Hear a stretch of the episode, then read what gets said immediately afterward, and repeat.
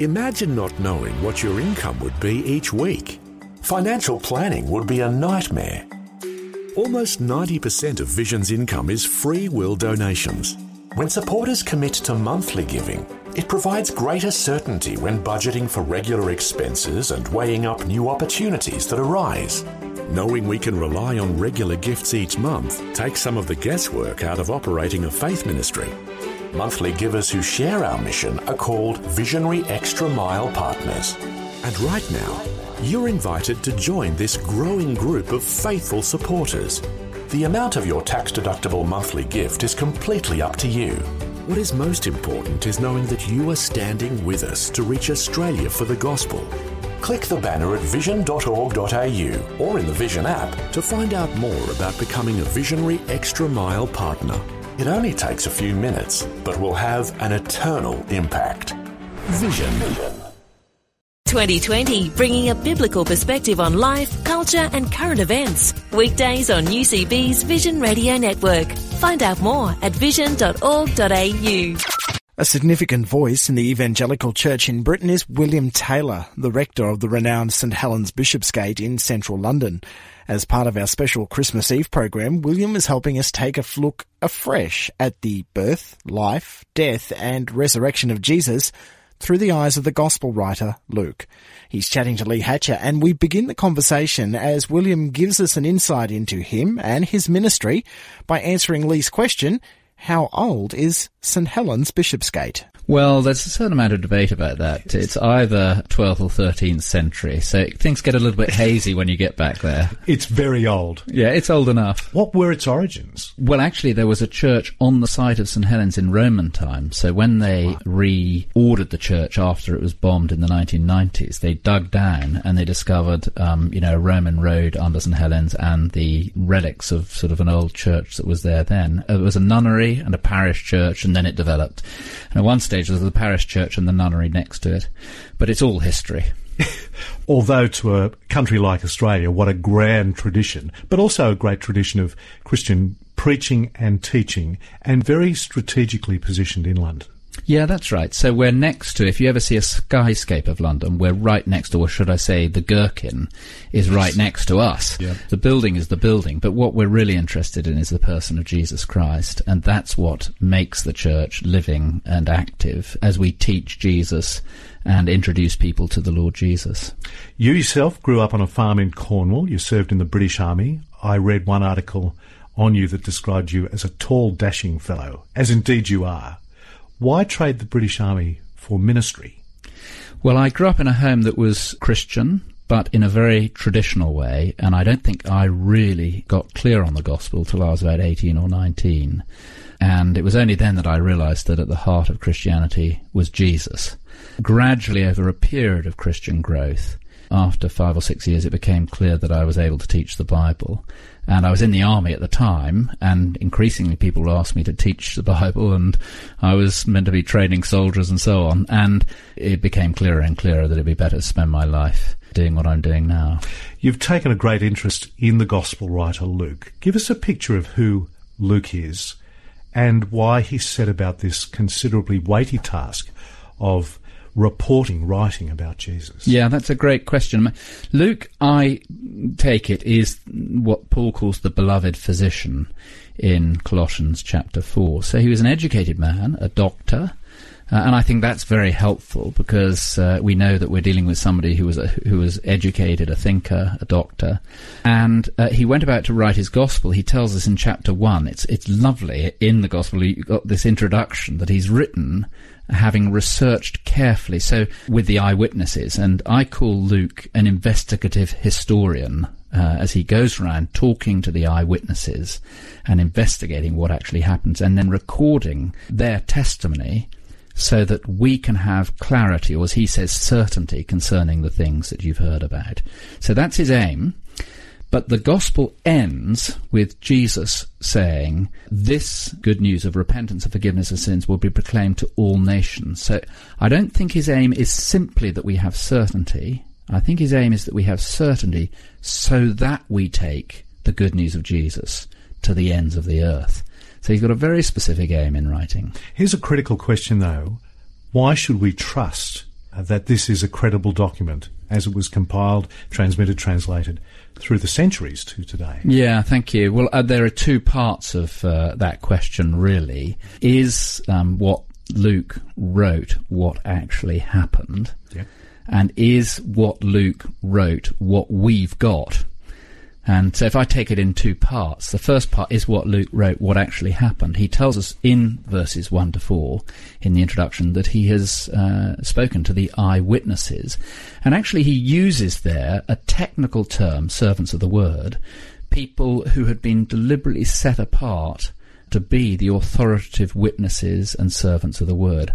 And then later in the Gospel, in chapter 6, you see Jesus call the apostles and set them apart. And then right at the end of the Gospel, in chapter 24, we find Jesus saying to his apostles, You are witnesses of these things. So you can see bookending the gospel with the individuals uh, named right in the middle.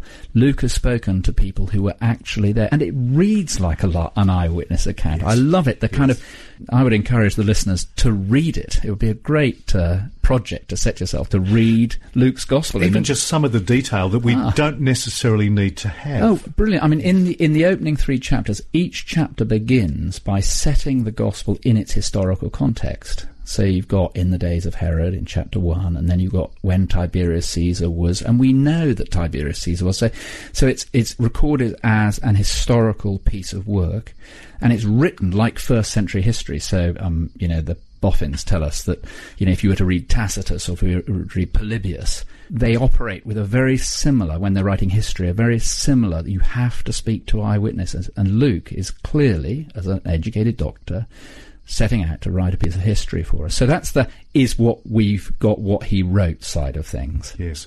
Can you give us a sketch of the world and the community into which he was writing? Well, I think the best place to go for that is the Acts of the Apostles.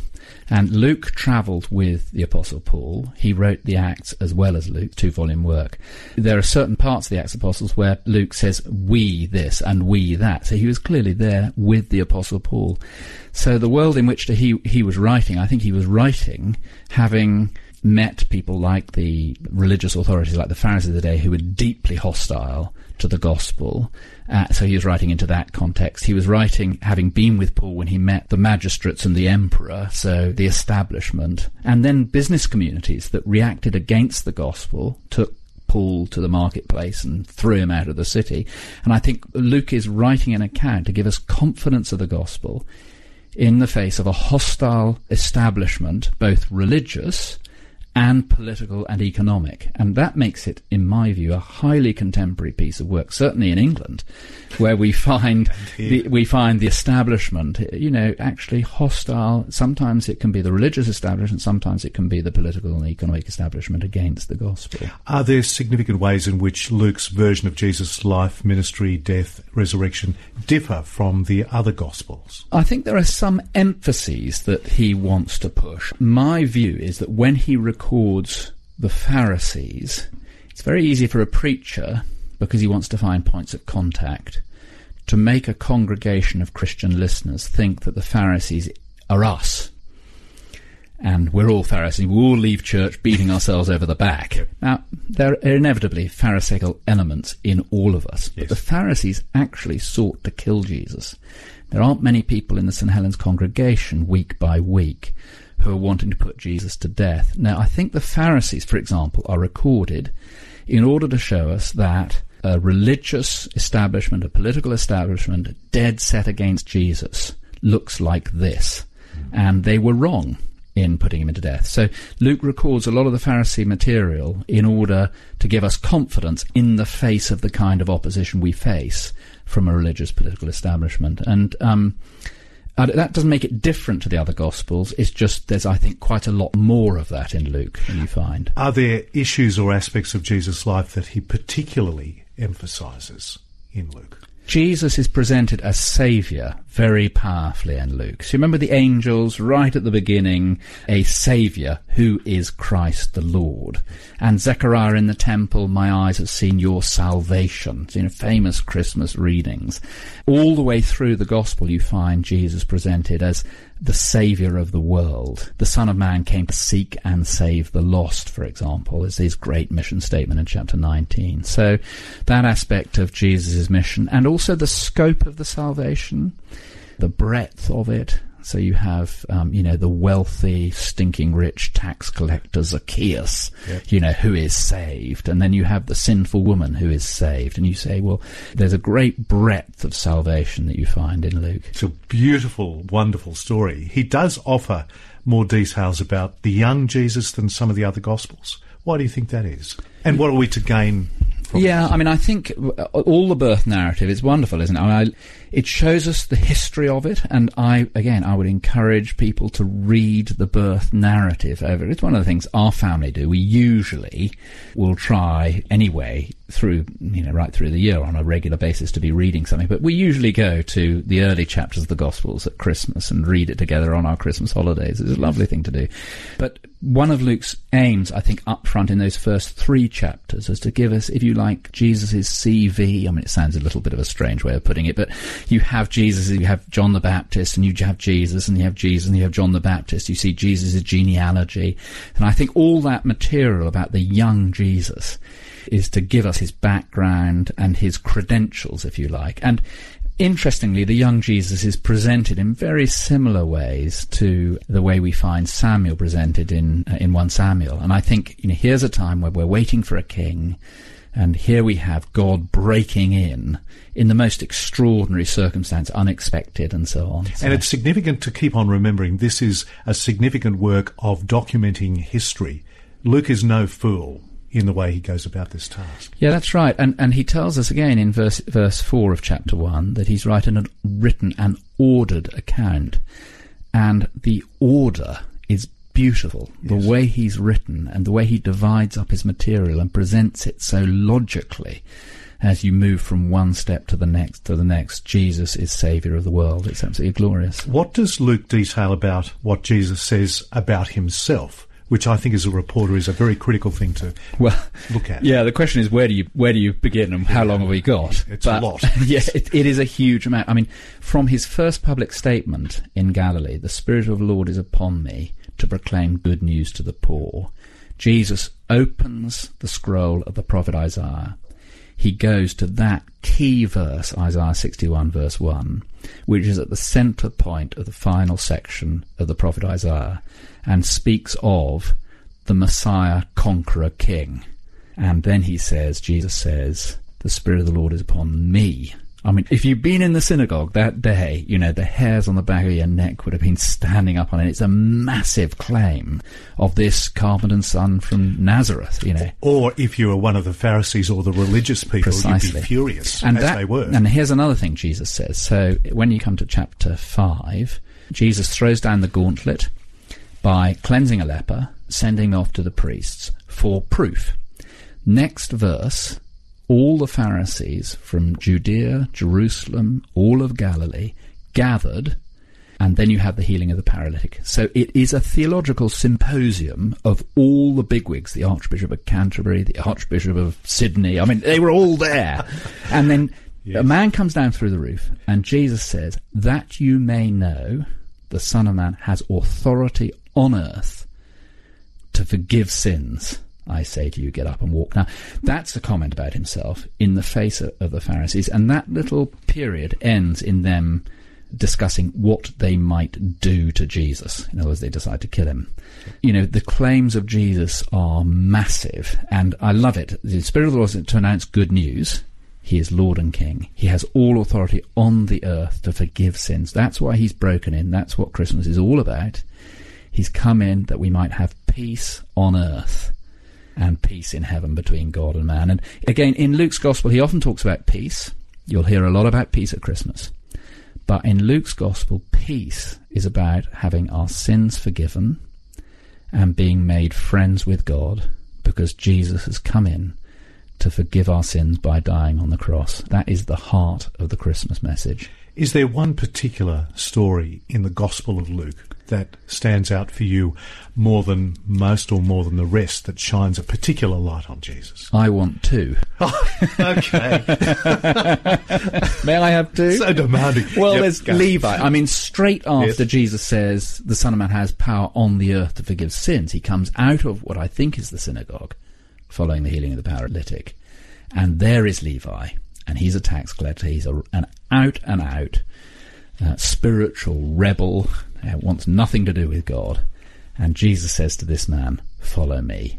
And there then follows what I call the party that rocked the religious. Yes. Because they were furious. Levi got all his sin- sinners and the fens and the outcasts and the complete spiritual no-hopers. They all come around for a huge bash.